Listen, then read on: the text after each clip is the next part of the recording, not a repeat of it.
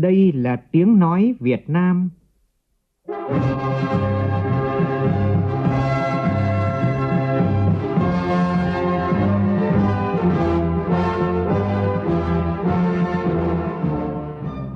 là tiếng nói Việt Nam, phát thanh từ Hà Nội, thủ đô nước Cộng hòa xã hội chủ nghĩa Việt Nam.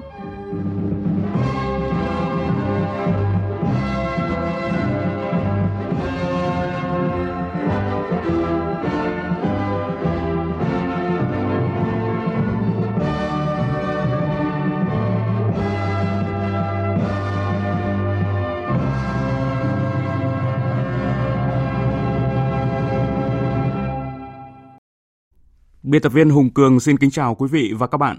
Mời quý vị và các bạn nghe chương trình Thời sự chiều của Đài Tiếng Nói Việt Nam. Chương trình có những nội dung chính sau đây.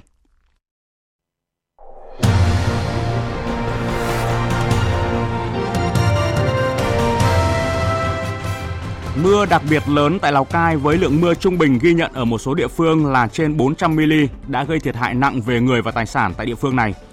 Trong khi tại khu vực miền Trung, dự báo mưa lớn kéo dài có thể lên tới 1.000 mm trong những ngày tới. Các địa phương lên án lên phương án di rời người dân. Thẩm tra báo cáo của chính phủ về công tác giải quyết khiếu nại tố cáo năm 2020, Ủy ban pháp luật cho biết tình hình khiếu nại tố cáo tiếp tục có xu hướng giảm. Đàm phán hiệp định thương mại song phương FTA Việt Nam Vương quốc Anh dự kiến sẽ hoàn tất trong năm 2020. Từ ngày hôm nay, thí sinh trúng tuyển đợt 1 vào các trường đại học sẽ phải làm thủ tục xác nhận nhập học vào các trường đại học đã trúng tuyển. Một số trường nhận định không có nhiều cơ hội cho thí sinh ở đợt xét tuyển bổ sung. Trong phần tin thế giới, Tổng thống Mỹ Donald Trump xuất viện tuyên bố trở lại với chiến dịch vận động tranh cử để chuẩn bị cho cuộc bầu cử tổng thống vào tháng 11 tới. Giải Nobel vật lý năm 2020 vinh danh 3 nhà khoa học với những nghiên cứu về hố đen vũ trụ.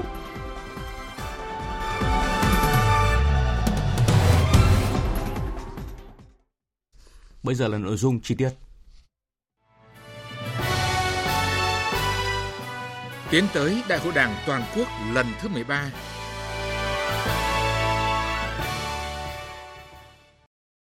Thưa quý vị, sau đây là thông cáo báo chí về ngày làm việc thứ hai của hội nghị lần thứ 13 Ban chấp hành Trung ương Đảng khóa 12. Hôm nay, Ban chấp hành Trung ương Đảng làm việc tại hội trường cả ngày, thảo luận dự thảo báo cáo chính trị của Ban chấp hành Trung ương Đảng khóa 12 tại Đại hội đại biểu toàn quốc lần thứ 13 của Đảng dự thảo báo cáo tổng kết thực hiện chiến lược phát triển kinh tế xã hội 10 năm 2011-2020, xây dựng chiến lược phát triển kinh tế xã hội 10 năm 2021-2030, dự thảo báo cáo đánh giá kết quả thực hiện nhiệm vụ phát triển kinh tế xã hội 5 năm 2016-2020 và phương hướng nhiệm vụ phát triển kinh tế xã hội 5 năm 2021-2025 và báo cáo tổng kết công tác xây dựng Đảng và thi hành điều lệ Đảng nhiệm kỳ Đại hội 12. Đồng chí Nguyễn Xuân Phúc, Ủy viên Bộ Chính trị, Thủ tướng Chính phủ, thay mặt Bộ Chính trị điều hành chương trình hội nghị. Chiều nay, Thành ủy Hà Nội tổ chức họp báo thông tin về Đại hội đại biểu lần thứ 17 Đảng bộ thành phố. Theo thông tin công bố tại buổi họp báo, đại hội sẽ diễn ra từ ngày 11 đến ngày 13 tháng 10. Chủ đề đại hội 17 là gương mẫu xây dựng Đảng bộ và hệ thống chính trị trong sạch vững mạnh, khơi dậy ý chí, phát huy truyền thống ngàn năm văn hiến anh hùng, sức mạnh đại đoàn kết toàn dân, đẩy mạnh đổi mới sáng tạo và hội nhập quốc tế, xây dựng thủ đô ngày càng giàu đẹp, văn minh hiện đại. Một điểm mới tại đại hội lần này là chương trình hành động thực hiện nghị quyết đại hội sẽ được đưa ra thảo luận trực tiếp tại đại hội. Cùng với đó, đại hội sẽ tiếp tục phát huy những thành tựu kết quả của nhiệm kỳ trước, có tầm nhìn gắn với những mốc lịch sử quan trọng của đất nước đến năm 2030-2045. Chủ đề của đại hội cũng đã thể hiện được tinh thần đổi mới, kế thừa, phát triển và yêu cầu đòi hỏi trong nhiệm kỳ mới, đó là tinh thần gương mẫu của Đảng bộ Hà Nội. Đại hội đại biểu Đảng bộ tỉnh Bắc Giang nhiệm kỳ 2020-2025 sẽ diễn ra từ ngày 13 đến ngày 15 tháng 10. Đây là thông tin cuộc họp báo của tỉnh ủy, Ủy ban nhân dân tỉnh Bắc Giang diễn ra sáng nay. Tin của nhóm phóng viên Nghiêm Long, Việt Cường. Trong nhiệm kỳ qua, Bắc Giang đã hoàn thành vượt mức 15 trên 15 chỉ tiêu đại hội. Tốc độ tăng trưởng tổng sản phẩm bình quân trên địa bàn đạt 14% năm.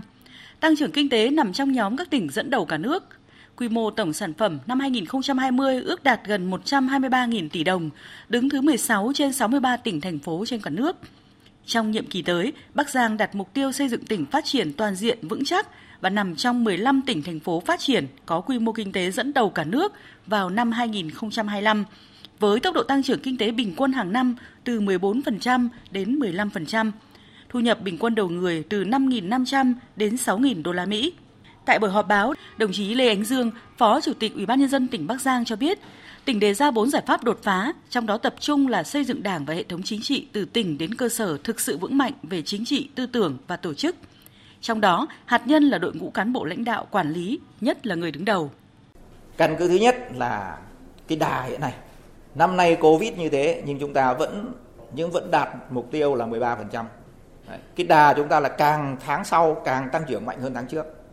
Do đâu mà có cái đà này? Đó là hơn 6 tỷ đô la chúng ta thu hút vào vào nền kinh tế. Bây giờ nó đang phát huy tác dụng.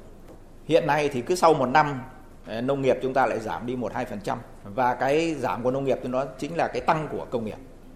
Tức là nền kinh tế đang chuyển dịch rất nhanh từ một cái nền kinh tế lấy sản xuất nông nghiệp là làm làm nền tảng, bây giờ chuyển sang một cái nền kinh tế lấy sản xuất công nghiệp làm nền tảng. Còn tại Bạc Liêu, Đại hội đại biểu Đảng bộ của tỉnh lần thứ 16 nhiệm kỳ 2020-2025 sẽ diễn ra trong 3 ngày từ 14 đến 16 tháng 10. Thông tin được đưa ra tại buổi họp báo chiều nay. Tại buổi họp báo, Ban tuyên giáo tỉnh ủy Bạc Liêu thông tin, nhiệm kỳ qua toàn bộ 20 trên 20 chỉ tiêu về kinh tế xã hội mà nghị quyết đại hội đề ra đều đạt và vượt. Nhiều chỉ tiêu vượt cao và đứng vào nhóm các tỉnh khá của khu vực đồng bằng sông Cửu Long. Dự thảo báo cáo chính trị đặt chỉ tiêu phấn đấu đến năm 2025, Bạc Liêu tiếp tục là tỉnh khá của khu vực và phấn đấu trở thành tỉnh khá của cả nước vào năm 2030, có mức GRDP trên đầu người thuộc nhóm cao của vùng. Quy mô kinh tế đến năm 2025 tăng từ 2 đến 2,5 lần so với năm 2020. Thưa quý vị và các bạn, một nội dung được đặc biệt quan tâm tại Hội nghị Trung ương 13 lần này là xem xét công tác nhân sự Ban chấp hành Trung ương khóa 13. Tại phiên khai mạc, Tổng Bí thư Chủ tịch nước Nguyễn Phú Trọng đã nhấn mạnh việc lựa chọn giới thiệu nhân sự phải căn cứ vào tiêu chuẩn, điều kiện, cơ cấu, số lượng, phẩm chất, năng lực, uy tín của cán bộ. Đặc biệt nhấn mạnh không vì cơ cấu mà hạ thấp tiêu chuẩn vào trung ương. Đồng tình với phát biểu của Tổng Bí thư Chủ tịch nước Nguyễn Phú Trọng, cán bộ, đảng viên và nhân dân đề nghị phải nâng cao chất lượng ủy viên trung ương để quyết định những vấn đề rất trọng đại của đất nước. Đồng thời đề nghị phải kiên quyết chống các biểu hiện cơ hội vận động cục bộ phe cánh. Ghi nhận của phóng viên Lại Hoa cán bộ đảng viên và nhân dân đặc biệt quan tâm đến chỉ đạo của Tổng Bí thư Chủ tịch nước Nguyễn Phú Trọng về việc lựa chọn giới thiệu nhân sự tham gia Ban chấp hành Trung ương khóa 13, phải bám sát phương hướng công tác nhân sự Đại hội 13. Ông Nguyễn Viết Chức, Ủy viên Ủy ban Trung ương Mặt trận Tổ quốc Việt Nam cho rằng, với việc Bộ Chính trị đã 4 lần phê duyệt nhân sự quy hoạch Ban chấp hành Trung ương khóa 13, việc Tổng Bí thư Chủ tịch nước gửi thư đến các đồng chí Ủy viên Trung ương khóa 12 đề nghị từng đồng chí đề xuất ý kiến về cá nhân mình và giới thiệu nhân sự đủ tiêu chuẩn điều kiện để thay thế mình đã thể hiện sự chuẩn bị kỹ lưỡng của Bộ Chính trị với việc xem xét nhân sự Ban chấp hành Trung ương khóa 13. Cũng theo quan điểm của ông Nguyễn Viết Chức, Trung ương phải là những người xuất sắc nhất, trong sáng nhất, có tâm, có tài, có đức thì mới có thể lãnh đạo một đảng cầm quyền, có thể vào cơ quan cao nhất của đảng để xứng đáng là người tiên phong vì dân, vì nước. Tiêu chuẩn để trở thành trung ương nó phải cao lắm. Những đồng chí ủy viên trung ương là những con người nó tuyệt vời, những con người có thể nói đại diện cho dân cho nước. Bởi vì đảng ta là đảng cầm quyền, đảng ta là lãnh đạo toàn xã hội chứ không phải chỉ đảng ta là là đảng riêng của đảng mà những cái con người ở trung ương đồng nghĩa với việc là tổ quốc đồng nghĩa với việc là dân tộc chứ không phải chỉ là chuyện của đảng nữa. Thì những người ấy hơn ai hết hơn lúc nào hết phải là vô cùng xuất sắc. Xuất sắc về tài về đức rồi về tình cảm về tấm lòng đối với dân với nước. Nhiều ý kiến chia sẻ quan điểm khi xem xét lựa chọn giới thiệu nhân sự Ban chấp hành Trung ương khóa 13 phải căn cứ vào tiêu chuẩn điều kiện, cơ cấu, số lượng, phẩm chất năng lực uy tín của cán bộ là chính. Giáo sư tiến sĩ Trần Ngọc Đường, nguyên phó chủ nhiệm văn phòng Quốc hội đặc biệt chú ý đến quan điểm của Tổng Bí thư Chủ tịch nước Nguyễn Phú Trọng, nhấn mạnh không vì cơ cấu mà hạ thấp tiêu chuẩn vào trung ương. Đồng chí Tổng Bí thư nhấn mạnh chất lượng cao hơn yếu tố cơ cấu. Bởi vì trong quá trình bầu cử ấy, thì có vấn đề cơ cấu. Nhưng mà Chủ tịch nhấn mạnh không vì cơ cấu đó mà giảm mất chất lượng. Vì vậy, theo tôi, cái ý là phải nâng cao chất lượng, phải quyết định những vấn đề rất trọng đại của đất nước, những vấn đề rất phức tạp và rất khó khăn, không có kiến thức rộng ấy thì khó đưa ra những cái quyết định đúng đắn trong tất cả các cái hoạt động việc lựa chọn cán bộ trung ương phải đảm bảo dân chủ, công bằng, công tâm, khách quan, minh bạch, kiên quyết chống các biểu hiện tiêu cực trong quá trình thực hiện công tác nhân sự, gây dư luận không tốt trong cán bộ đảng viên và nhân dân. Cán bộ đảng viên và nhân dân đề nghị phải kiên quyết chống các biểu hiện cơ hội, vận động, cục bộ, phe cánh, vân vân. Phải đặt lợi ích chung của Đảng, của dân tộc lên trên hết, trước hết. Chủ tịch Trung ương Hội Cựu Thanh niên Sung phong Việt Nam, ông Vũ Trọng Kim đánh giá cao quan điểm kiên quyết không để lọt vào Ban chấp hành Trung ương khóa 13 được Tổng Bí thư, Chủ tịch nước Nguyễn Phú Trọng chỉ rõ trong bài phát biểu. Đảng không cho phép lựa chọn những người đó vào Ban chấp hành Trung ương. Tôi cho đó là vấn đề đảm bảo cho đảng trong sạch vững mạnh. Chính yêu cầu đặt ra như thế để đảm bảo một cái sự liêm chính, trí công, vô tư, đặt hết lợi ích của dân tộc, của đảng lên trên hết. Thông qua cái bộ lọc này, lựa chọn chắc chắn từ cơ sở để làm sao là những thành phần như vậy phải tách biệt không được tham gia vào ban chấp hành trung đảng. Đồng quan điểm này, Phó giáo sư tiến sĩ Nguyễn Minh Tuấn, Viện trưởng Viện Xây dựng Đảng, Học viện Chính trị Quốc gia Hồ Chí Minh khẳng định. Trung ương rất là thận trọng vì đã có những cái bài học mà đã từng để lọt vào những cái cấp cao đối với những người suy thoái. Thế thì bây giờ là cái bài học đó phải rút ngay trong cái dịp đại hội này thì phải rất rất thận trọng. Vấn đề thì tinh thần là như thế nhưng mà làm cách nào để biết được thì rõ ràng là trách nhiệm không chỉ của trung ương của các cấp lãnh đạo mà ngay cả từ đảng viên trong cơ quan đơn vị cũng phải có trách nhiệm để cho người ta lọt vào nhiều vòng nữa là phải có nhiều chủ thể chịu trách nhiệm Cán bộ đảng viên và nhân dân cũng cho rằng kế thừa phát huy những kết quả đã đạt được trong công tác nhân sự nhưng không chủ quan, lơ là mất cảnh giác, nhất là nhân sự cấp cao. Trong phương hướng công tác nhân sự đại hội 13 của Đảng phải đảm bảo trong ấm ngoài êm với mục tiêu xây dựng được một ban chấp hành trung ương mạnh, một bộ chính trị mạnh, một ban bí thư mạnh, thật sự đoàn kết, thống nhất cao trong nhận thức và hành động, xứng đáng với niềm tin yêu và mong đợi của toàn Đảng và nhân dân. Phó giáo sư tiến sĩ Lưu Văn An, Phó Giám đốc phụ trách Học viện Báo chí và Tuyên truyền đề nghị. Để lựa chọn được những người thực sự có đức có tài vào Trung ương thì tôi nghĩ rằng phải dựa vào tai mắt là quần chúng nhân dân. Muốn vậy thì phải khơi dậy cái lòng yêu nước trong mỗi người nhưng đồng thời là cái tính tích cực xã hội trong nhân dân. Chúng ta phải ghi nhận, lắng nghe họ, phản hồi ý kiến của họ. Chỉ có nhân dân và nhất là tổ chức cơ sở đảng biết rõ nhất người đảng viên đó là người như thế nào. Đấy là cái cách để chúng ta chắt lọc, chọn lọc để tìm ra, đánh giá đúng năng lực, phẩm chất, trình độ của từng cán bộ cụ thể. Công tác nhân sự Ban chấp hành Trung ương là công việc vô cùng hệ trọng. Việc thảo luận, cân nhắc, lựa chọn kỹ trước khi ghi phiếu biểu quyết, đòi hỏi tinh thần trách nhiệm, bám sát phương hướng và quy trình công tác nhân sự của Trung ương khóa 12.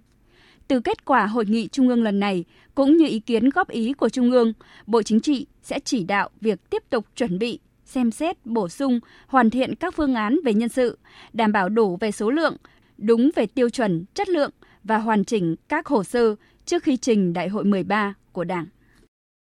Quý vị và các bạn vừa nghe một số ý kiến của cán bộ, đảng viên và nhân dân đề nghị công tác nhân sự Ban chấp hành Trung ương khóa 13 phải nâng cao chất lượng ủy viên Trung ương để quyết định những vấn đề rất trọng đại của đất nước, đồng thời đề nghị phải kiên quyết chống các biểu hiện cơ hội vận động cục bộ hay là phe cánh. Thời sự VOV nhanh, tin cậy, hấp dẫn. Mời quý vị nghe tiếp chương trình Thời sự chiều của Đài Tiếng Nói Việt Nam. Thưa quý vị, trận mưa lớn vào đêm qua và sáng nay tại Lào Cai được nhận định có lượng mưa lớn chưa từng thấy vào tháng 10 trong vòng 63 năm trở lại đây. Theo số liệu quan trắc của Đài Khí tượng Thủy văn tỉnh Lào Cai, tính từ năm 1957 đến nay, đây là lần đầu tiên trong lịch sử tại thành phố Lào Cai, huyện Bảo Thắng và Bát Sát ghi nhận được mưa lớn như vậy xuất hiện vào trong tháng 10 với lượng mưa dao động từ trên 110 mm đến hơn 400 mm hơn 260 hộ dân ở huyện Bảo Thắng bị cô lập hoàn toàn. Một cháu bé thiệt mạng do lũ cuốn trôi. Nhóm phóng viên An Kiên và Thanh Thủy, cơ quan thường trú Tây Bắc tiếp tục phản ánh. Theo thống kê sơ bộ của Phòng Nông nghiệp và Phát triển Nông thôn huyện Bát Sát, toàn huyện có 214 nhà bị ảnh hưởng, hàng chục hecta lúa, rau màu bị ngập, 10.000 hecta ao nuôi thủy sản bị vỡ. Tỉnh lộ 156B bị sạt 4 điểm, tỉnh lộ 156 bị sạt lở Ta Luy Dương 2 điểm, Tuyến đường cứu hộ, cứu nạn Trịnh Tường, Y Tý bị sạt 2 điểm. Tuyến đường Quang Kim Phìn Ngan bị sạt lở 35 điểm. các phương tiện không thể lưu thông. Anh Phạm Văn Nam ở tổ 11 thị trấn Bát Sát cho biết. Mưa to cả đêm tận sáng. Trong nhà bây giờ sạt từ đường vào tận trong nhà còn không đi được, phải đi bộ ra. Ngập hết cũng kiểu như thế này này. Sạt đồ xuống sợ quá. Ngay sau khi mưa lũ gây thiệt hại về người và tài sản của người dân, huyện Bát Sát đã chỉ đạo các địa phương triển khai các phương án tại chỗ để ứng phó. Bộ Chỉ huy quân sự tỉnh Lào Cai cũng đã bố trí cán bộ, chiến sĩ đến giúp đỡ người dân Bát Sát khắc phục hậu quả. Bà Sùng Hồng Mai, Phó Chủ tịch Ủy ban Nhân dân huyện Bát Sát cho biết.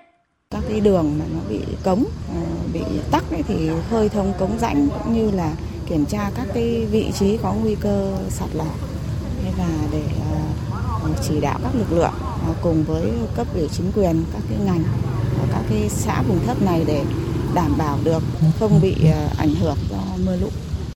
Mưa lớn vào sáng nay khiến mực nước trên suối Cốc San lên cao, làm đoạn quốc lộ 4D đi Sapa bị ách tắc cục bộ. Mưa lũ cũng làm 28 hộ dân ở thành phố Lào Cai bị ngập và đất sạt vào nhà. Cũng trong sáng nay, tại xã Gia Phú và Xuân Giao, huyện Bảo Thắng, tỉnh Lào Cai, có mưa to đến rất to. Mưa lũ làm đường từ thôn Nậm Trà đi thôn Nậm Phảng, xã Gia Phú sạt lở Tao Luy Dương với khối lượng đất đá khoảng 500 mét khối, khiến giao thông bị ách tắc. 265 hộ dân tại thôn Nậm Trà và Nậm Phảng bị cô lập hoàn toàn. Một trường tiểu học và hai phân hiệu mầm non sáng nay phải cho học sinh nghỉ học do các thầy cô giáo không thể đến trường được. Trước dự báo đợt mưa này có khả năng kéo dài đến hết ngày 9 tháng 10, để chủ động sẵn sàng trong công tác phòng chống, ứng phó trước mọi tình huống do thiên tai có thể xảy ra, nhằm giảm thiểu thiệt hại đến mức thấp nhất. Thưa quý vị, ông Lưu Minh Hải, Giám đốc Đài khí tượng Thủy văn tỉnh Lào Cai cho biết, dự báo vào khoảng 17 giờ chiều nay thì đỉnh lũ cao nhất trên sông Chảy, đoạn qua xã Long Phúc, huyện Bảo Yên lên tới 73,5 cm, 73,5 m, cao trên báo động 2 khoảng 0,5 m. Sau đó thì lũ giảm dần. Dự báo đêm nay và ngày mai tại Lào Cai xuất hiện một đợt mưa mới với lượng mưa phổ biến từ 50 đến 100 mm, có nơi mưa trên 120 mm. Tâm điểm mưa nhiều khả năng rơi vào thành phố Lào Cai và các huyện Bảo Thắng, Bảo Yên, Bát Sát, Bắc Hà, Mường Khương và Sapa. Đợt mưa này khả năng kéo dài đến hết ngày 9 tháng 10, nguy cơ xảy ra sạt lở ở những nơi có độ dốc lớn, kết cấu đất yếu và lũ quét xảy ra trên các sông suối rất cao. Để chủ động sẵn sàng trong công tác phòng chống ứng phó trước mọi tình huống thiên tai có thể xảy ra, giảm thiểu thiệt hại, Chủ tịch Ủy ban dân tỉnh Lào Cai có công điện yêu cầu chính quyền các địa phương tổ chức ra soát các hộ dân đang sinh sống trong vùng có nguy cơ bị ảnh hưởng để có phương án di chuyển kịp thời, chỉ đạo quyết liệt phương án sơ tán di chuyển ngay những hộ gia đình cá nhân đang sinh sống tại các khu vực nguy hiểm, khu vực có nguy cơ trượt sạt lở đất, lũ ống, lũ quét đến nơi an toàn. Kiểm tra các trang thiết bị phòng chống thiên tai và tìm kiếm cứu nạn, lực lượng tại chỗ nhằm sẵn sàng phục vụ công tác ứng phó tìm kiếm cứu nạn. Còn tại khu vực miền Trung, dự báo một đợt mưa đặc biệt lớn cũng sẽ xảy ra trong những ngày tới. Tại cuộc họp ứng phó với vùng áp thấp trên Biển Đông có khả năng mạnh lên thành áp thấp nhiệt đới và tình hình mưa lũ tại khu vực miền Trung sáng nay. Thông tin về tình hình của áp thấp, ông Mai Văn Khiêm, Giám đốc Trung tâm Dự báo Khí tượng Thủy văn Quốc gia cho biết, đây là một đợt thời tiết điển hình gây mưa ở miền Trung, dự báo gây mưa liên tục trong 10 ngày tới tại khu vực Trung Bộ với lượng mưa từ 500 đến 1.000 mm, có nơi trên 1.000 mm. Với lượng mưa từ 500 đến 1.000 mm, dự báo nguy cơ ngập lụt nghiêm trọng tại nhiều khu vực kèm nhiều hình thái thời tiết cực đoan như là lũ ống, lũ quét, sạt lở đất rất nguy hiểm, đe dọa đến tính mạng và tài sản của người dân. Và các địa phương ở miền Trung cần chủ động phòng tránh nguy cơ. Nhóm phóng viên tại miền Trung thông tin. Đến chiều nay, tỉnh Thừa Thiên Huế đã kêu gọi tất cả các tàu thuyền đánh bắt trên biển vào bờ trú ẩn an toàn. Ban chỉ huy phòng chống thiên tai và tìm kiếm cứu nạn tỉnh yêu cầu các địa phương kiểm tra phương án sơ tán dân những nơi có nguy cơ lũ quét, sạt lở, vùng ngập lụt, sẵn sàng di dời dân đến nơi an toàn. Ông Phan Thanh Hùng, Chánh văn phòng Ban chỉ huy phòng chống thiên tai và tìm kiếm cứu nạn tỉnh Thừa Thiên Huế cho biết. Chúng tôi đã có cái thông báo cảnh báo lũ gửi cho các địa phương ứng phó với điều kiện mưa lũ kéo dài. Các địa phương ra soát các cái lồng bè nuôi cá trên sông, à, trên đầm phá, đề nghị bà con à, tranh thủ thu hoạch tỉa bớt số lượng cá à, đang nuôi, di chuyển lồng bè ra khu vực an toàn. Do ảnh hưởng áp thấp, từ đêm qua tại các tỉnh miền Trung bắt đầu có mưa vừa, nhiều nơi mưa to, đặc biệt là khu vực miền núi. Các địa phương như Đà Nẵng, Quảng Nam, Quảng Ngãi đều có công điện yêu cầu các ngành địa phương chủ động phương án phòng chống. Ban chỉ huy phòng chống thiên tai và tìm kiếm cứu nạn tỉnh Quảng Nam đề nghị các ngành địa phương chủ động phương án thực hiện sơ tán di dời nhân dân vùng ngập lụt sâu, vùng nguy cơ xảy ra sạt lở, lũ quét, nhất là đối với các địa phương bị thiệt hại nặng do bão số 5 gây ra. huyện miền núi Tây Giang tổ chức di dời ngay các hộ dân dưới công trình trường trung học phổ thông Võ Chí Công để đảm bảo an toàn khi có mưa lớn xảy ra.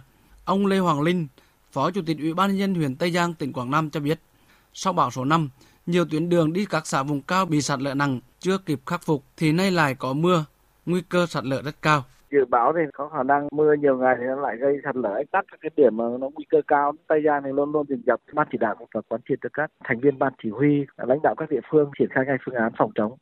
Tại tỉnh quảng ngãi từ sáng nay nhiều khu vực mưa to đến rất to. Theo dự báo từ chiều nay đến vài ngày tới tại tỉnh quảng ngãi xuất hiện đợt mưa vừa mưa to có nơi mưa rất to lượng mưa phổ biến từ 200 đến 400 ly có nơi trên 500 ly tại huyện đảo Lý Sơn Hôm nay có mưa lớn, gió giật cấp 5, cấp 6. Đa số du khách đã chủ động rời đảo từ ngày hôm qua. Ông Đặng Tấn Thần, Phó Chủ tịch Ủy ban nhân huyện Lý Sơn, tỉnh Quảng Ngãi cho biết. Huyện cũng đã thông tin và đã chủ động trong các phương án của huyện. Người dân cũng tích cực thu hoạch hành. Hiện nay thì ờ, các cái tàu thuyền cũng đã đưa vào neo trú an toàn. Các cái lồng bè thì hiện nay vẫn còn neo ở ngoài. Bởi vì hiện nay gió cấp 5, cấp 6 chưa có phải là cái cấp độ rủi ro thiên tai cao. Trước diễn biến phức tạp của mưa lũ, ngày hôm nay, Văn phòng Thường trực Ban Chỉ đạo Trung ương về phòng chống thiên tai, Văn phòng Ủy ban Quốc gia ứng phó với sự cố thiên tai và tìm kiếm cứu nạn gửi công điện tới Ban Chỉ huy phòng chống thiên tai và tìm kiếm cứu nạn các tỉnh, thành phố ven biển từ Nghệ An đến Bình Thuận, khu vực Tây Nguyên và miền núi phía Bắc. Ban Chỉ huy phòng chống thiên tai và tìm kiếm cứu nạn các bộ, Quốc phòng, Công an, Ngoại giao, Công thương, Giao thông vận tải, Tài nguyên và Môi trường, Nông nghiệp và Phát triển Nông thôn, Văn hóa Thể thao và Du lịch, Giáo dục và Đào tạo, Y tế, Thông tấn xã Việt Nam, Đài truyền hình Việt Nam, Đài tiếng nói Việt Nam, hệ thống đài thông tin duyên hải. Nội dung công điện nêu rõ, vùng áp thấp trên biển đang di chuyển theo hướng Tây, dự báo đến 7 giờ ngày mai, áp thấp nhiệt đới ở khoảng 12,1 độ Vĩ Bắc, 111 độ Kinh Đông, cách bờ biển từ Bình Định đến Khánh Hòa khoảng 180 km. Sức gió mạnh nhất vùng gần tâm áp thấp nhiệt đới cấp 6, cấp 7, giật cấp 9, mức độ rủi ro thiên tai là cấp 3. Từ đêm nay đến ngày 11 tháng 10, các tỉnh Trung Bộ có khả năng mưa to đến rất to với tổng lượng mưa từ 300 đến 500 mm một đợt. Riêng khu vực từ Hà Tĩnh đến Quảng Ngãi là từ 500 đến 700 mm một đợt. Các tỉnh Tây Nguyên là từ 150 đến 350 mm một đợt. Sau ngày 11 tháng 10, mưa lớn ở các tỉnh Trung Bộ còn diễn biến phức tạp và có khả năng kéo dài. Ngoài ra, do ảnh hưởng của không khí lạnh, khu vực miền núi phía Bắc tiếp tục có mưa, có nơi mưa to, nguy cơ cao xảy ra lũ quét, sạt lở đất, ngập lụt vùng trũng thấp. Vì vậy, các đơn vị tăng cường công tác ứng phó, tổ chức trực ban nghiêm túc 24 trên 24 giờ, thường xuyên báo cáo về Văn phòng Thường trực Ban Chỉ đạo Trung ương về phòng chống thiên tai và Văn phòng Ủy ban Quốc gia ứng phó sự cố, thiên tai và tìm kiếm cứu nạn. Văn phòng Thường trực Ban Chỉ đạo Trung ương về phòng chống thiên tai cũng vừa ban hành văn bản gửi Ban Chỉ huy phòng chống thiên tai và tìm kiếm cứu nạn các tỉnh Tuyên Quang, Yên Bái, Vĩnh Phúc, Trung tâm Dự báo Khí tượng Thủy văn Quốc gia, Tập đoàn Điện lực Việt Nam và một số cơ quan báo chí. Thực hiện quy trình vận hành liên hồ chứa trên lưu vực sông Hồng và công điện số 19 ngày 6 tháng 10 của Ban chỉ đạo Trung ương về phòng chống thiên tai, công ty thủy điện Tuyên Quang có thông báo về việc mở cửa xả đáy hồ thủy điện Tuyên Quang vào 17 giờ chiều nay. Để chủ động ứng phó, hạn chế thiệt hại do xả lũ hồ chứa gây ra, Ban chỉ đạo Trung ương về phòng chống thiên tai yêu cầu Ban chỉ huy phòng chống thiên tai và tìm kiếm cứu nạn các tỉnh thành phố tổ chức thông báo đến các cấp chính quyền người dân để sẵn sàng ứng phó.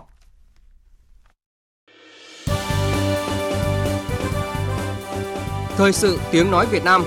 Thông tin nhanh. Bình luận sâu. Tương tác đa chiều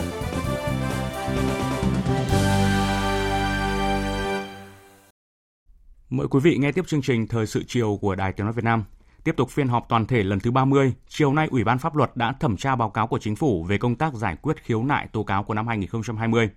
Báo cáo tại phiên họp cho thấy, năm 2020 các cơ quan hành chính tiếp nhận số đơn thư các loại tăng 1,6%, số vụ khiếu nại thuộc thẩm quyền giảm 15,5%, số vụ việc tố cáo thuộc thẩm quyền giảm 0,8%. Trước đó sáng nay thẩm tra báo cáo của chính phủ về kết quả ra soát văn bản quy phạm pháp luật thuộc các lĩnh vực quản lý nhà nước. Ủy ban pháp luật của Quốc hội đề nghị chỉ rõ địa chỉ và kiểm điểm rõ trách nhiệm của các bộ ngành để xảy ra tình trạng chậm ban hành văn bản pháp luật. Phóng viên Lại Hoa phản ánh. Các đại biểu đề nghị làm rõ các nội dung mâu thuẫn, trồng chéo, bất cập, không còn phù hợp thực tiễn của các dự án luật, dẫn đến khó khăn kìm hãm sự phát triển. Đại biểu Nguyễn Thị Kim Thúy, đoàn Đà Nẵng chỉ rõ tình trạng trồng chéo giữa văn bản quy định chi tiết, hướng dẫn thi hành.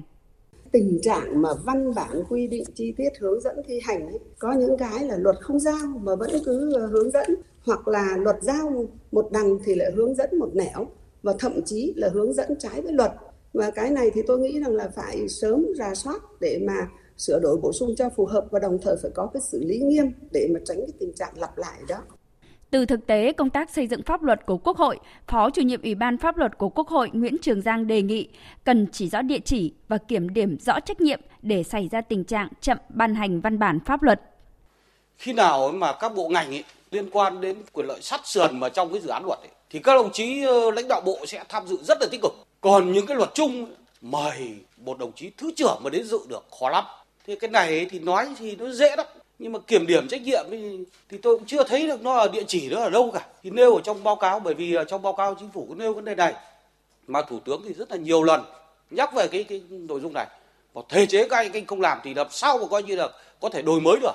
Thì tôi đề nghị cái chỗ này cũng cần phải chỉ rõ địa chỉ các đại biểu cũng cho rằng về chất lượng năng lực của đội ngũ cán bộ làm công tác pháp chế hiện vẫn còn 37% chưa có trình độ cử nhân luật. Bên cạnh đó, cùng một lúc cơ quan trình quá nhiều dự án luật mà số lượng pháp chế ngành phục vụ cơ quan soạn thảo không đủ đảm đương công việc. Phó chủ nhiệm Ủy ban pháp luật của Quốc hội Trần Thị Dung phân tích. Số lượng mà pháp chế ngành hoặc là phối hợp với vụ chuyên ngành đó phục vụ cho cái tổ biên tập, cái cơ quan soạn thảo đó không thể đủ đủ đảm đương công việc được. Và tương tự như vậy là ủy ban gọi là gồng mình lên ở các góc độ khía cạnh. Kể cả cái dự án luật thông qua kể cả dự án luật đang trong chương trình, kể cả dự án luật bổ sung vào chương trình. Vậy thì làm sao đội ngũ pháp chế ngành đủ năng lực để mà phục vụ tất cả những cái vấn đề đó được? Cái này chúng ta cần nhìn nhận. Cho nên tôi nói bên cạnh đó ấy, là cái vấn đề trình dự án luật quá nhiều trong một kỳ họp.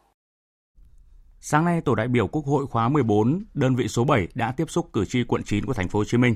Nhiều cử tri đã có ý kiến liên quan đến việc sắp nhập ba quận là quận 2, quận 9 và quận Thủ Đức để thành thành phố Thủ Đức. Tin của phóng viên Tỷ Huỳnh thường trú tại thành phố Hồ Chí Minh. Hầu hết các cử tri đồng tình với chủ trương sáp nhập ba quận gồm quận 2, quận 9 và quận Thủ Đức để hình thành thành phố Thủ Đức.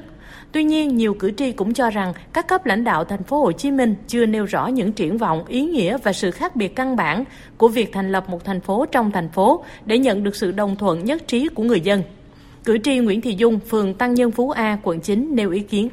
Cái việc sát nhập quận 2, quận 9, quận Thủ Đức thành cái thành phố có tên là Thủ Đức thì ờ, về cái vấn đề này thì tôi thấy là ờ, các ý kiến của các cấp lãnh đạo ấy chưa làm rõ được cái việc sát nhập đó thì nó tạo ra cái ưu thế gì về mặt thu hút đầu tư cũng như là về mặt phát triển. Mà nếu không làm rõ được cái đó thì cái việc sát nhập đó nó chỉ là cái dạng giống như là bình mới rượu cũ trước đây ba quận là một huyện Thủ Đức tách ra bây giờ lại nhập vào nếu như không làm rõ được cái điều đó thì tôi thấy là cái chuyện đó là lãng phí không cần thiết bởi vì người dân sẽ lại phải đi làm lại tất cả các cái giấy tờ thủ tục theo một số cử tri thì người dân quận 9 chỉ được tổ dân phố phát phiếu ghi ý kiến rồi thu lại phiếu mà không được chính quyền địa phương tổ chức bỏ phiếu để lấy ý kiến về việc thành lập thành phố mới như các quận khác. Cách làm này của quận 9 là không minh bạch, khách quan vì có tình trạng nhiều người dân không được phát phiếu lấy ý kiến. Thay mặt tổ đại biểu, ông Phan Nguyễn Như Khuê đề nghị các cơ quan có liên quan nên thông tin nhiều hơn cho người dân về đề án thành lập thành phố Thủ Đức. 2020, Việt Nam đảm nhiệm vai trò chủ tịch ASEAN. Vì một ASEAN gắn kết và chủ động thích ứng. Thưa quý vị, sáng nay Học viện Ngoại giao Việt Nam phối hợp với Học viện Ngoại giao Hàn Quốc tổ chức đối thoại chiến lược các cơ quan nghiên cứu ASEAN Hàn Quốc lần thứ hai với chủ đề Quan hệ ASEAN Hàn Quốc bước vào thập kỷ mới, hướng tới tầm nhìn chiến lược chung.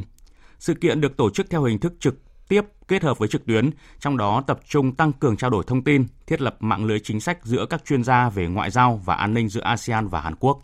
Phóng viên Phương Hoa thông tin. Đối thoại chiến lược các cơ quan nghiên cứu ASEAN Hàn Quốc là cơ chế thường niên giữa mạng lưới Viện Nghiên cứu Chiến lược và Quốc tế các nước ASEAN và Hàn Quốc. Nội dung đối thoại là các vấn đề chuyên sâu về mối quan hệ ASEAN Hàn Quốc và đề xuất kiến nghị chính sách nhằm thúc đẩy hợp tác giữa hai bên về mọi mặt. Phát biểu tại đối thoại, ông Nguyễn Hùng Sơn, Phó Giám đốc Học viện Ngoại giao cho biết, đối thoại chiến lược lần này nhằm tiếp nối những cam kết mạnh mẽ của lãnh đạo hai bên tại cấp cao kỷ niệm 30 năm quan hệ ASEAN Hàn Quốc tổ chức tại Busan Hàn Quốc hồi năm ngoái. Các cuộc gặp gỡ giữa cơ quan nghiên cứu, cố vấn chính sách như lần này cung cấp những thông tin và nguồn dữ liệu hữu ích cho hợp tác ASEAN-Hàn Quốc. Ví dụ như các cam kết kế hoạch đã đạt được tại cấp cao kỷ niệm 30 năm quan hệ ASEAN-Hàn Quốc, Hội nghị cấp cao Mekong Hàn Quốc lần thứ nhất vào năm ngoái. Năm nay, bất chấp đại dịch COVID-19 diễn biến phức tạp, cả ASEAN và Hàn Quốc đều phối hợp hiệu quả để duy trì và tăng cường hợp tác trên mọi mặt. Theo ông Nguyễn Hùng Sơn, hợp tác nổi bật thời gian qua là ASEAN và Hàn Quốc đã phối hợp chặt chẽ để ứng phó với đại dịch COVID-19. Hàn Quốc cũng đáp ứng nhanh chóng lời kêu gọi của ASEAN trong việc đóng góp vào quỹ ứng phó với COVID-19. Tại hội nghị lần này, hai bên sẽ tiếp tục thảo luận về các thách thức và cơ hội chung giai đoạn hậu đại dịch sắp tới. Về phần mình, ông Kim Yun Hyun, Giám đốc Học viện Ngoại giao Hàn Quốc nhấn mạnh. Nhận thức được tầm quan trọng của tăng cường hợp tác ASEAN-Hàn Quốc, đây là giai đoạn quan trọng để hai bên tăng cường trao đổi chia sẻ kinh nghiệm cùng vượt qua thách thức khó khăn như đại dịch COVID-19. Tác động của cuộc chiến thương mại Mỹ-Trung hướng tới phát triển bền vững cho cả hai bên, trong đó các chuyên gia, nhà tư vấn chính sách cần đóng vai trò dẫn dắt cho quá trình này. Tại cuộc họp, các đại biểu đã thảo luận và đánh giá về triển vọng phát triển cho toàn khu vực, bao gồm cạnh tranh chiến lược ngày càng gia tăng giữa Mỹ và Trung Quốc, các kịch bản hậu đại dịch COVID-19, lộ trình sắp tới nhằm nâng cấp chính sách hướng Nam mới của Hàn Quốc, cũng như các cách thức để tăng cường hợp tác giữa Hàn Quốc và ASEAN. Theo số liệu mới nhất, Hàn Quốc hiện là đối tác thương mại lớn thứ 5 của ASEAN và là nhà đầu tư lớn thứ 7 của khu vực trong năm 2019, với thương mại hai chiều đạt 165,5 nghìn tỷ đô la Mỹ, chiếm 5,6% tổng giá trị giao dịch thương mại của ASEAN với các đối tác bên ngoài. Cũng trong sáng nay diễn ra hội nghị trực tuyến tổng kết về đánh giá giữa kỳ thực hiện kế hoạch tổng thể cộng đồng văn hóa xã hội ASEAN năm 2025. Đây là sự kiện thuộc khuôn khổ các hoạt động ASEAN 2020 do Bộ Lao động Thương binh và Xã hội phối hợp với Chủ tịch Cộng đồng Văn hóa Xã hội ASEAN 2020 chủ trì tổ chức với sự tham dự của các trưởng nhóm quan chức phụ trách Cộng đồng Văn hóa Xã hội và nhóm tư vấn quốc gia của các nước thành viên ASEAN, Ban thư ký ASEAN và nhóm tư vấn khu vực. Tại hội nghị, các đại biểu đã tập trung thảo luận góp ý bổ sung, điều chỉnh đối với từng chương của dự thảo báo cáo đánh giá khu vực bao gồm phương pháp nghiên cứu, tiến độ thực hiện chung, tiến độ thực hiện các mục tiêu và đặc điểm thành tố, tiến độ thực hiện cấp quốc gia tại các nước thành viên ASEAN, các phát hiện chính, kết luận và khuyến nghị, Hội nghị cũng đã thống nhất với các bước tiếp theo liên quan đến thủ tục trình thông qua báo cáo đánh giá khu vực. Trong đó, Ban thư ký ASEAN và nhóm tư vấn khu vực sẽ khẩn trương phối hợp với các nước trong việc hoàn thiện báo cáo để các bộ trưởng phụ trách Hội đồng Cộng đồng Văn hóa xã hội ASEAN xem duyệt trước khi trình lên Hội nghị cấp cao ASEAN lần thứ 37 ghi nhận. Chuyển sang thông tin hội thảo trực tuyến Việt Nam Vương quốc Anh – Hội thảo có chủ đề Triển vọng kinh tế thương mại Việt Nam, cơ hội cho doanh nghiệp Việt Nam và Vương quốc Anh tổ chức chiều nay dưới sự chủ trì của Thứ trưởng Bộ Công Thương Hoàng Quốc Vượng, Đại sứ Liên hợp Vương quốc Anh và Bắc Ireland tại Việt Nam ông Gareth Wood, Đại sứ Việt Nam tại Vương quốc Anh ông Trần Ngọc An, đại diện Hiệp hội Doanh nghiệp Anh ASEAN, lãnh đạo các đơn vị Bộ Công Thương và khoảng gần 300 doanh nghiệp tại hai đầu cầu Việt Nam Vương quốc Anh tham dự. Tin của phóng viên Nguyên Long. Đến hết tháng 8 vừa qua, Anh có 400 dự án còn hiệu lực đầu tư vào Việt Nam với tổng vốn đăng ký đạt 3,6 tỷ đô la Mỹ, đứng thứ 16 trong số các nước và vùng lãnh thổ đang có dự án đầu tư tại Việt Nam. Thứ trưởng Bộ Công Thương Hoàng Quốc Vượng đánh giá cao sự quan tâm của Anh vào lĩnh vực năng lượng tái tạo, đặc biệt là điện gió ngoài khơi của Việt Nam. Năng lượng là một cái lĩnh vực mà các doanh nghiệp của Vương quốc Anh rất là quan tâm bởi vì các doanh nghiệp của Vương quốc Anh là có cái kinh nghiệm cũng như là có thế mạnh rất là lớn trong cái việc phát triển năng lượng tái tạo, đặc biệt là điện gió ngoài khơi. Thì đối với chúng ta thì ờ, cái chiến lược rồi thì cái chính sách phát triển năng lượng trong thời gian tới cũng sẽ chuyển dần từ cái hệ thống năng lượng mà dựa nhiều vào cái năng lượng hóa thạch sang cái năng lượng tái tạo và đặc biệt là điện gió và điện mặt trời và tôi cho đây là một cái lĩnh vực có rất nhiều cái ờ, cơ hội cho cái hợp tác giữa Việt Nam và Vương quốc Anh trong cái thời gian tới. Đại sứ Liên hiệp Vương quốc Anh và Bắc Ireland tại Việt Nam, ông Gareth Watt cho biết, trong bối cảnh Vương quốc Anh đã chính thức rời EU vào ngày 31 tháng 1 năm 2020, Việt Nam và Vương quốc Anh đang đàm phán để sớm ký kết hiệp định thương mại tự do song phương thế hệ mới giữa hai bên và khả năng có thể đạt được vào cuối năm nay.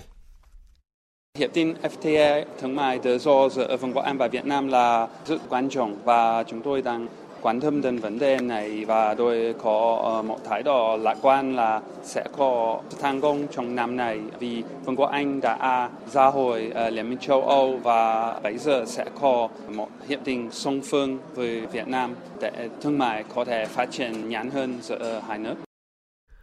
Hai bên khẳng định Việt Nam và Vương quốc Anh không ngừng nỗ lực thiết lập các khung khổ pháp lý về thuận lợi hóa thương mại song phương, phù hợp với yêu cầu của tình hình mới, tránh gián đoạn các hoạt động kinh doanh thương mại và đầu tư của doanh nghiệp như xem xét áp dụng áp dụng EVFTA trong giai đoạn chuyển tiếp và đàm phán FTA song phương Việt Nam Vương quốc Anh. Thúc đẩy đầu tư công có thể là chất xúc tác góp phần giúp Việt Nam sớm phục hồi và phát triển kinh tế trong bối cảnh tác động của đại dịch COVID-19. Đây là khuyến nghị của ông Shimizu Akira, trưởng đại diện văn phòng JICA Việt Nam trong buổi họp báo thường niên của JICA sáng nay tại Hà Nội. Tin của phóng viên Thanh Huyền. Ông Shimizu Akira, trưởng đại diện văn phòng JICA Việt Nam cho biết, về lĩnh vực đầu tư công trong nửa đầu năm nay, mặc dù bị ảnh hưởng nặng nề của đại dịch COVID-19, song các dự án cơ sở hạ tầng đầu tư bằng nguồn vốn vay ODA vẫn triển khai đúng tiến độ. Dự án đầu tư xây dựng cầu cạn đoạn Mai Dịch Nam Thăng Long thuộc đường vành đai 3 thành phố Hà Nội sẽ được thông xe vào tháng này. Các toa tàu đầu tiên thuộc dự án xây dựng tuyến đường sắt đô thị thành phố Hồ Chí Minh, tuyến số 1 Bến Thành Suối Tiên dự kiến cũng sẽ về tới Việt Nam trong tháng 10. Trong bối cảnh Việt Nam nỗ lực thực hiện mục tiêu kép vừa phòng chống dịch bệnh vừa duy trì tăng trưởng kinh tế, ông Shimizu Akira, trưởng đại diện văn phòng JICA Việt Nam đưa ra một vài khuyến nghị. Để đạt được mục tiêu tăng trưởng thì việc thúc đẩy đầu tư công là một yếu tố quan trọng, giống như là tạo ngòi nổ kích thích cho nền kinh tế phát triển. Chúng tôi hy vọng thông qua các nguồn vốn vay ODA có thể giúp Việt Nam thúc đẩy đầu tư công, trong đó tập trung vào kết cấu hạ tầng cơ bản. Thứ hai, về sự chuyển dịch các chuỗi cung ứng toàn cầu, Việt Nam đang nổi lên là một điểm đến của xu hướng chuyển dịch, nhưng mà nhiều nước khác cũng có nhu cầu như vậy. Chính vì thế, Việt Nam cần tạo ra sự khác biệt trong tương quan với các quốc gia cạnh tranh khác bằng việc cải cách chính sách, hạ tầng, phát triển nguồn nhân lực. JICA sẵn sàng hợp tác và hỗ trợ Việt Nam trong quá trình đó. Về vốn vay ODA Nhật Bản, đại diện JICA cho biết hiệp định vốn vay ODA tài trợ cho dự án nâng cao năng lực an ninh biển đã được ký kết vào tháng 7 vừa qua. Đây là hiệp định vốn vay ODA đầu tiên mà Nhật Bản ký kết với Việt Nam trong vòng 3 năm qua. Ngoài đầu tư công, trưởng đại diện JICA cũng khẳng định y tế sẽ là lĩnh vực cơ quan này ưu tiên hỗ trợ Việt Nam trong giai đoạn bình thường mới sau đại dịch COVID-19. Chuyển sang thông tin trong lĩnh vực giáo dục. Thưa quý vị và các bạn, đến thời điểm này, điểm chuẩn xét tuyển theo điểm thi tốt nghiệp trung học phổ thông của các trường đại học đã được công bố xong và đều cao hơn nhiều so với năm ngoái. Theo đại diện nhiều trường thì điểm chuẩn tăng cao không có gì là bất thường và thí sinh không còn nhiều hy vọng ở đợt xét tuyển bổ sung. Phản ánh của phóng viên Minh Hạnh thường trú tại thành phố Hồ Chí Minh. Trên thực tế, có thể kể đến một số nguyên nhân dẫn đến điểm chuẩn xét tuyển đại học theo điểm thi tốt nghiệp trung học phổ thông năm nay tăng cao, như đề thi trung học phổ thông không quá khó, các trường tăng tỷ lệ xét tuyển bằng các phương thức khác. Các ngành của trường có điểm chuẩn cao đều là ngành hot nên càng nhiều thí sinh đăng ký thì điểm chuẩn càng cao. Ở trường Đại học Công nghiệp Thành phố Hồ Chí Minh, điểm chuẩn xét tuyển theo điểm thi tốt nghiệp trung học phổ thông năm nay tăng mạnh. Điểm trúng tuyển dao động từ 22 đến 24 điểm, tăng từ 2 đến 3 điểm. Tiến sĩ Nguyễn Trung Nhân, trưởng phòng đào tạo nhà trường cho rằng 3.500 chỉ tiêu bằng các phương thức xét tuyển khác của trường đã tuyển xong, cho nên với 5.000 chỉ tiêu theo phương thức điểm thi trung học phổ thông hiện nay, thí sinh trúng tuyển nên sớm quyết định và làm thủ tục nhập học.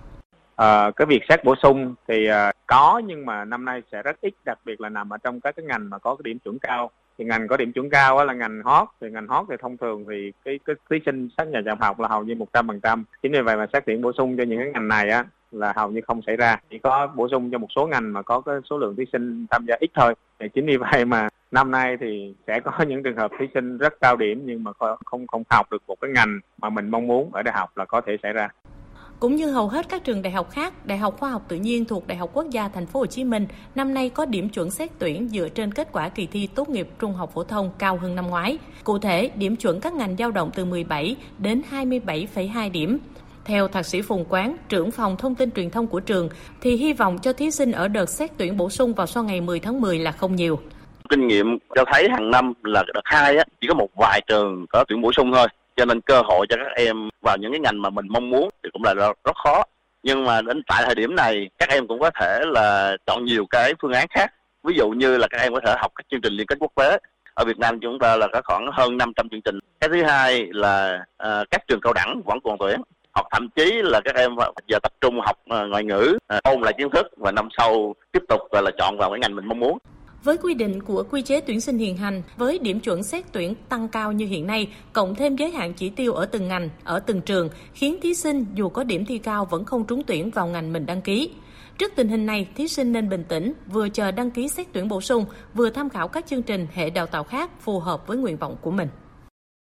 Theo quy định của Bộ Giáo dục Đào tạo, bắt đầu từ ngày hôm nay, thí sinh trúng tuyển đợt 1 và các trường đại học sẽ phải làm thủ tục xác nhận nhập học vào các trường đại học đã trúng tuyển. Thời gian xác nhận nhận nhập học đến trước 17 giờ ngày 10 tháng 10 tính theo dấu bưu điện. Và quá thời hạn này, thí sinh không xác nhận nhập học được xem như từ chối nhập học và trường được xét tuyển thí sinh khác trong các đợt tiếp theo.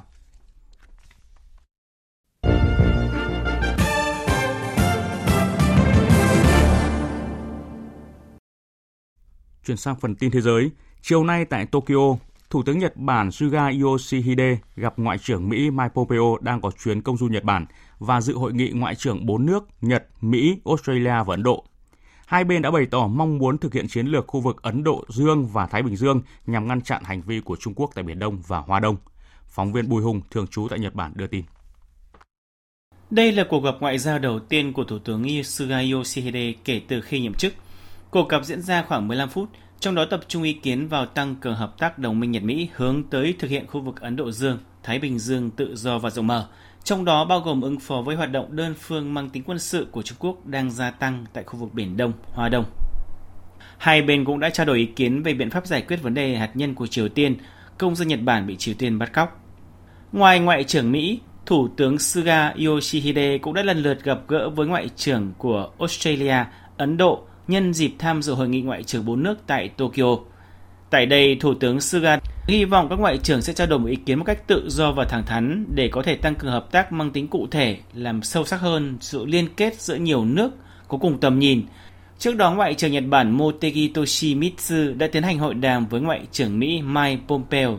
Trong chiều nay, Ngoại trưởng Nhật Bản Motegi Toshimitsu cũng sẽ chủ trì hội nghị cấp Ngoại trưởng bốn bên với sự tham gia của Ngoại trưởng Mỹ, Australia và Ngoại trưởng Ấn Độ.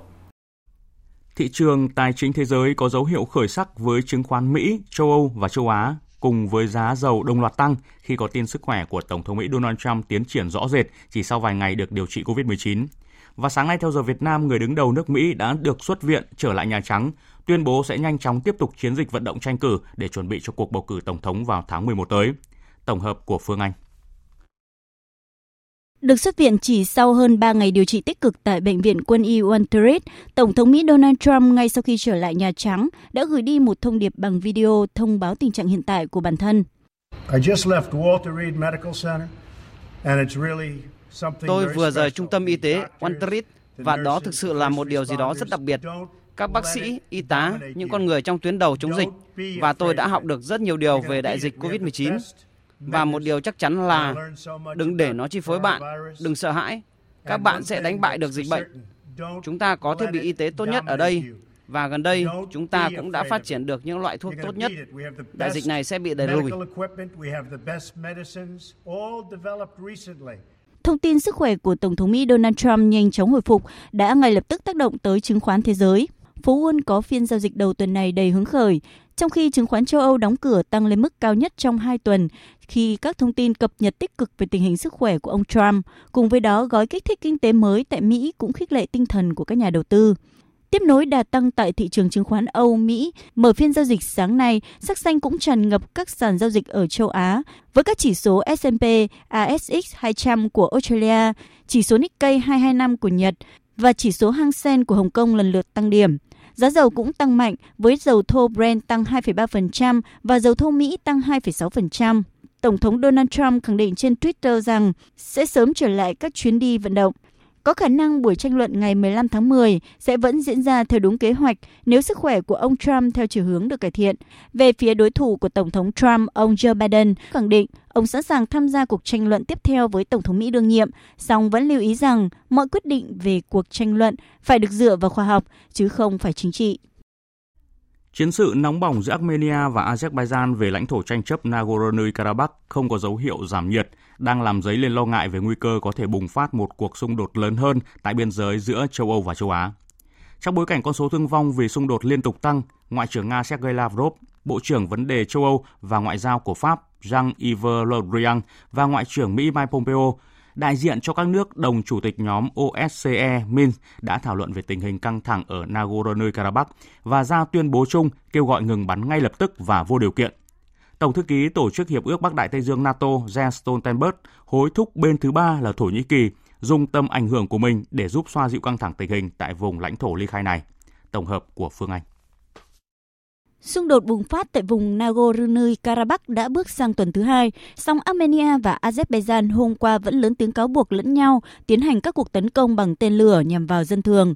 Con số thương vong ngày một tăng và điều đáng nói là các bên tham chiến có dấu hiệu cho thấy có sử dụng vũ khí có sức hủy diệt cao như tên lửa đạn đạo và pháo phản lực phóng loạt tầm xa. Tổng thư ký Tổ chức Hiệp ước Bắc Đại Tây Dương NATO Jens Stoltenberg lên tiếng hối thúc Thổ Nhĩ Kỳ, hiện là một đồng minh quan trọng của Azerbaijan, sẽ dùng tầm ảnh hưởng đáng kể của mình để giúp xoa dịu xung đột tại Nagorno-Karabakh. Phát biểu họp báo ngày hôm qua nhân chuyến thăm tới Thổ Nhĩ Kỳ, nhà lãnh đạo NATO một lần nữa khẳng định rằng Điều cực kỳ quan trọng là chúng ta phải truyền tải một thông điệp rất rõ ràng đến tất cả các bên tham chiến rằng họ cần phải ngừng giao tranh ngay lập tức, rằng chúng ta nên ủng hộ tất cả các nỗ lực tìm kiếm một giải pháp hòa bình dựa trên đàm phán và thương lượng, bởi vì không có giải pháp quân sự nào có thể chấm dứt xung đột tại Nagorno-Karabakh. Tổng thống Thổ Nhĩ Kỳ Tayyip Erdogan đã lên tiếng phản đối sự can dự của nhóm Minsk thuộc Tổ chức An ninh và Hợp tác châu Âu và ở vấn đề căng thẳng đang leo thang tại khu vực biên giới tranh chấp giữa Armenia và Azerbaijan. Hôm nay, Ủy ban bầu cử Trung ương của Kyrgyzstan tuyên bố kết quả bầu cử quốc hội được tổ chức vào ngày 4 tháng 10 là không hợp lệ. Phóng viên Văn Thường, thường trú tại Liên bang Nga, thông tin. Tuyên bố được bộ phận báo chí của Ủy ban bầu cử Trung ương đưa ra vào ngày 6 tháng 10 do những vi phạm trong quá trình bỏ phiếu. Theo Ủy ban bầu cử Trung ương, liên quan đến nhiều vi phạm trong quá trình bỏ phiếu và giai đoạn trước bầu cử. Tại cuộc họp của các thành viên Ủy ban bầu cử Trung ương, một quyết định đã được đưa ra tuyên bố cuộc bầu cử là không hợp lệ. Hãng tin 24.kg của Kyrgyzstan dẫn lời bà Gunara Zurabayeva, thành viên của Ủy ban bầu cử Trung ương, cho biết vấn đề tự giải thể của Ủy ban này cũng đã được thảo luận. Theo bà, Ủy ban đã làm mất uy tín của mình và do đó quyết định tốt nhất và đúng đắn nhất trong trường hợp này sẽ là quyết định từ chức sớm trong cuộc bầu cử Quốc hội Kyrgyzstan với 120 ghế, 16 đảng phái đã tham gia. Tuy nhiên, chỉ có 4 trong 16 đảng này được bầu vào Quốc hội. Ngày 5 tháng 10, những người ủng hộ các đảng thất cử đã xuống đường biểu tình ở thủ đô Bishkek. Các cơ quan thực thi pháp luật đã dùng các biện pháp đặc biệt để giải tán người biểu tình, song chưa kiểm soát được tình hình. Kết quả của cuộc đụng độ khiến hàng trăm người bị bắt, hàng chục người bị thương và một người tử vong. Những người biểu tình đã chiếm giữ tòa nhà của chính phủ, bao gồm cả tòa nhà quốc hội tòa thị chính và Bộ Nội vụ, cũng như chiếm quyền kiểm soát tòa nhà của Đài Phát thanh và Truyền hình. Giải Nobel vật lý năm 2020 đã vinh danh tên của ba nhà khoa học là Roger Penrose, Reinhard Gentzsche, Andrea Gates vì những đóng góp quan trọng trong lĩnh vực vật lý thiên văn với những nghiên cứu về hố đen vũ trụ. Biên tập viên Thu Hoài thông tin. Đúng 17 giờ 05 phút ngày 6 tháng 10 theo giờ Việt Nam, Hội đồng Nobel tại Viện Karolinska ở thủ đô Stockholm, Thụy Điển đã công bố tên những chủ nhân mới của giải Nobel vật lý 2020. Giải Nobel vật lý 2020 sẽ được trao cho ba nhà khoa học George Penrose, Reinhard Jenjan và Andrea Gates vì những nghiên cứu về hố đen vũ trụ. Một nửa giải thưởng sẽ được dành cho ông Jerzy Penrose vì những phương pháp tính toán học tài tình để khám phá lý thuyết tương đối rộng. Và một nửa còn lại chia đều cho hai nhà khoa học Reinhard và Andrea Gates. Hố đen nằm ở trung tâm thiên hà M87, có khối lượng gấp 6,5 tỷ lần mặt trời. Bức ảnh hố đen đầu tiên với quầng sáng màu cam mờ ảo nằm trong số những thành tựu khoa học nổi bật nhất năm 2019. Hình ảnh này do chương trình Kính viễn vọng chân trời sự kiện ghi lại. Đây là cột mốc quan trọng giúp các nhà khoa học hiểu thêm về một trong những vật thể bí ẩn nhất vũ trụ. Do ảnh hưởng của đại dịch viêm đường hô hấp cấp COVID-19, lễ trao các giải Nobel y học, vật lý, hóa học, văn học và kinh tế theo truyền thống ở Stockholm không thể diễn ra. Thay vào đó, sự kiện này sẽ được tổ chức qua cầu truyền hình – trong khi đó, Viện Nobel Na Uy sẽ thu hẹp quy mô lễ trao giải Nobel Hòa bình dự kiến diễn ra tại thủ đô Oslo, Na Uy vào tháng 12 tới. Năm nay, mỗi giải thưởng Nobel trị giá 10 triệu coron Thụy Điển, tăng 1 triệu so với năm ngoái. Giải thưởng sẽ được chia đều cho những người cùng đạt giải. Tiếp theo chương trình thời sự chiều nay như thường lệ là trang tin thể thao.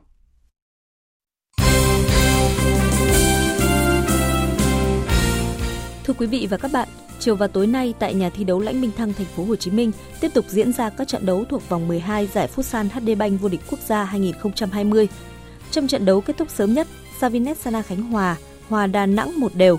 Với kết quả này, Đà Nẵng được 21 điểm, còn Savinet Sana Khánh Hòa có 20 điểm. Phản ánh của phóng viên Thành Lương. Chơi lần lướt hơn so với đối thủ trong hầu hết thời gian hiệp 1.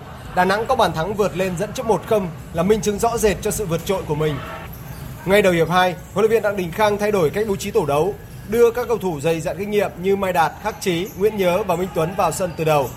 Cách bố trí này lập tức phát huy hiệu quả. Minh Tuấn cắt bóng ngay trước khung thành của Đà Nẵng, truyền cho Nguyễn Nhớ để cầu thủ này dứt điểm chân trái gỡ hòa một đều cho Savinet Sana Khánh Hòa. Huấn luyện viên Bùi Xuân Hiền thừa nhận đọc được ý đồ của đối thủ nhưng không thể chơi thay học trò.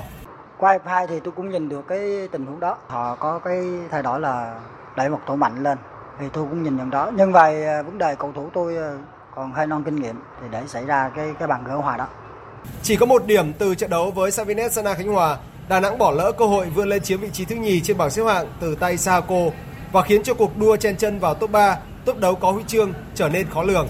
Sự cạnh tranh mà để xảy một trận đấu mới nói lên được vấn đề. Còn hiện nay thì cũng chia đều cho tất cả các đội thôi.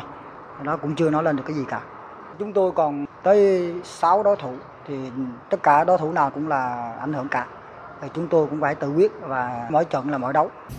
Ở trận đấu sau đó, Cao Bằng vượt qua Savines Sanatech Khánh Hòa với tỷ số 4-3. Hiện Savines Sanatech Khánh Hòa có 21 điểm, trong khi số điểm của Cao Bằng là 8. Còn ít phút nữa, vào lúc 19 giờ, Thái Sơn Bắc đọ sức với Quảng Nam. Tạm thời, Thái Sơn Bắc đang có 14 điểm, còn Quảng Nam có 7 điểm. Mới đây, 14 câu lạc bộ tham gia V-League 2020 đã gửi tài liệu liên quan đến việc cấp phép thi đấu và được ban cấp phép VFF phê duyệt. Tuy nhiên, chỉ có 10 đội bóng đủ tiêu chuẩn được cấp phép tham gia thi đấu ở giải vô địch quốc gia 2021 và tham dự giải đấu cấp câu lạc bộ do Liên đoàn bóng đá châu Á AFC tổ chức là Hà Nội, Sài Gòn, Quảng Ninh, Viettel, Quảng Nam, Thanh Hóa, Bình Dương, Thành phố Hồ Chí Minh, Đà Nẵng và Hoàng Anh Gia Lai. 4 đội bóng chưa được cấp phép thi đấu giải vô địch quốc gia và dự các giải cấp câu lạc bộ do AFC tổ chức là Hồng Lĩnh Hà Tĩnh, Nam Định, Hải Phòng và Sông Lam Nghệ An. Cùng với các giải dành cho nam, giải bóng đá nữ vô địch quốc gia cũng đang được tổ chức trên sân vận động tỉnh Hà Nam và Trung tâm Đào tạo bóng đá trẻ Việt Nam. Chiều và tối nay các đội thi đấu lượt trận thứ 5. Trong đó, đáng chú ý là cuộc so tài giữa Thành phố Hồ Chí Minh 1 và Phong Phú Hà Nam. Nếu đánh bại Phong Phú Hà Nam trong trận cầu tâm điểm của lượt trận thứ 5 thì Thành phố Hồ Chí Minh 1 sẽ càng tự tin hơn trong việc bảo vệ ngôi vô địch. Với cách biệt 5 điểm ít hơn nên Phong Phú Hà Nam thừa hiểu một thất bại trước đối thủ nặng ký như Thành phố Hồ Chí Minh 1 sẽ sớm làm tiêu tan giấc mộng lần thứ hai đăng quang khi cách biệt được nới rộng lên 8 điểm. Nhằm cải thiện tình trạng thi đấu bết bát trong thời gian gần đây, dạng sáng nay, trang chủ MU thông báo chính thức chiêu mộ thành công tiền đạo Edison Cavani theo dạng tự do. Tiền đạo người Uruguay ký vào bản hợp đồng có thời hạn một năm, kèm điều khoản gia hạn 12 tháng với đội chủ sân Old Trafford. Việc Cavani đến MU, cựu danh thủ bóng đá Anh và MU Gary Neville cho rằng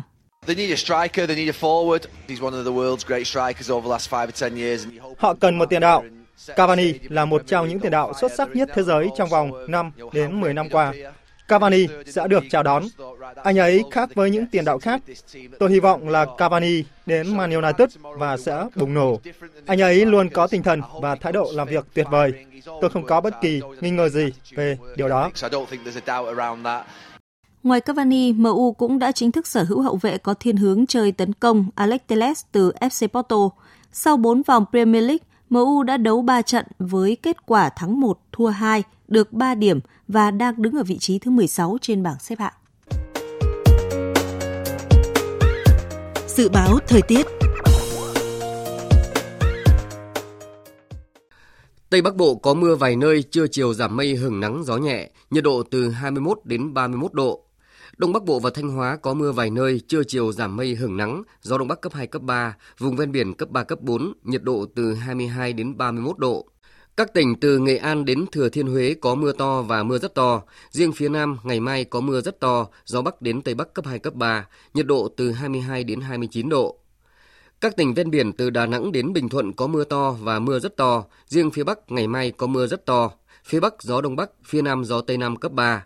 Từ chiều mai gió mạnh dần lên cấp 5, có lúc cấp 6, giật cấp 8. Nhiệt độ từ 23 đến 29 độ. Tây Nguyên có mưa vừa, mưa to và rông, có nơi mưa rất to, gió Tây Nam cấp 3. Trong cơn rông có khả năng xảy ra lốc xét và gió giật mạnh, nhiệt độ từ 19 đến 29 độ.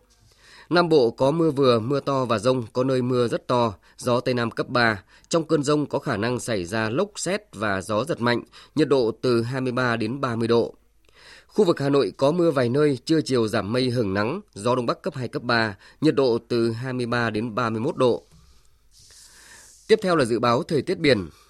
Bắc và Nam Vịnh Bắc Bộ có mưa vài nơi, trong cơn rông có khả năng xảy ra lốc xoáy, tầm nhìn xa trên 10 km, giảm xuống 4 đến 10 km trong mưa, gió Đông Bắc cấp 6, giật cấp 8 biển động. Vùng biển từ Quảng Trị đến Quảng Ngãi, Bình Định đến Ninh Thuận có mưa rào và rông rải rác. Trong cơn rông có khả năng xảy ra lốc xoáy và gió giật mạnh. Tầm nhìn xa trên 10 km, giảm xuống 4 đến 10 km trong mưa, gió Đông Bắc cấp 4, cấp 5. Vùng biển từ Bình Thuận đến Cà Mau có mưa rào và rải rác có rông. Trong cơn rông có khả năng xảy ra lốc xoáy. Tầm nhìn xa từ 4 đến 10 km, gió Tây Nam cấp 6, sau tăng lên cấp 7, giật cấp 8, biển động mạnh.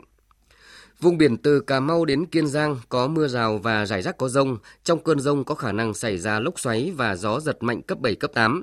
Tầm nhìn xa từ 4 đến 10 km, gió Tây Nam đến Tây cấp 4, cấp 5.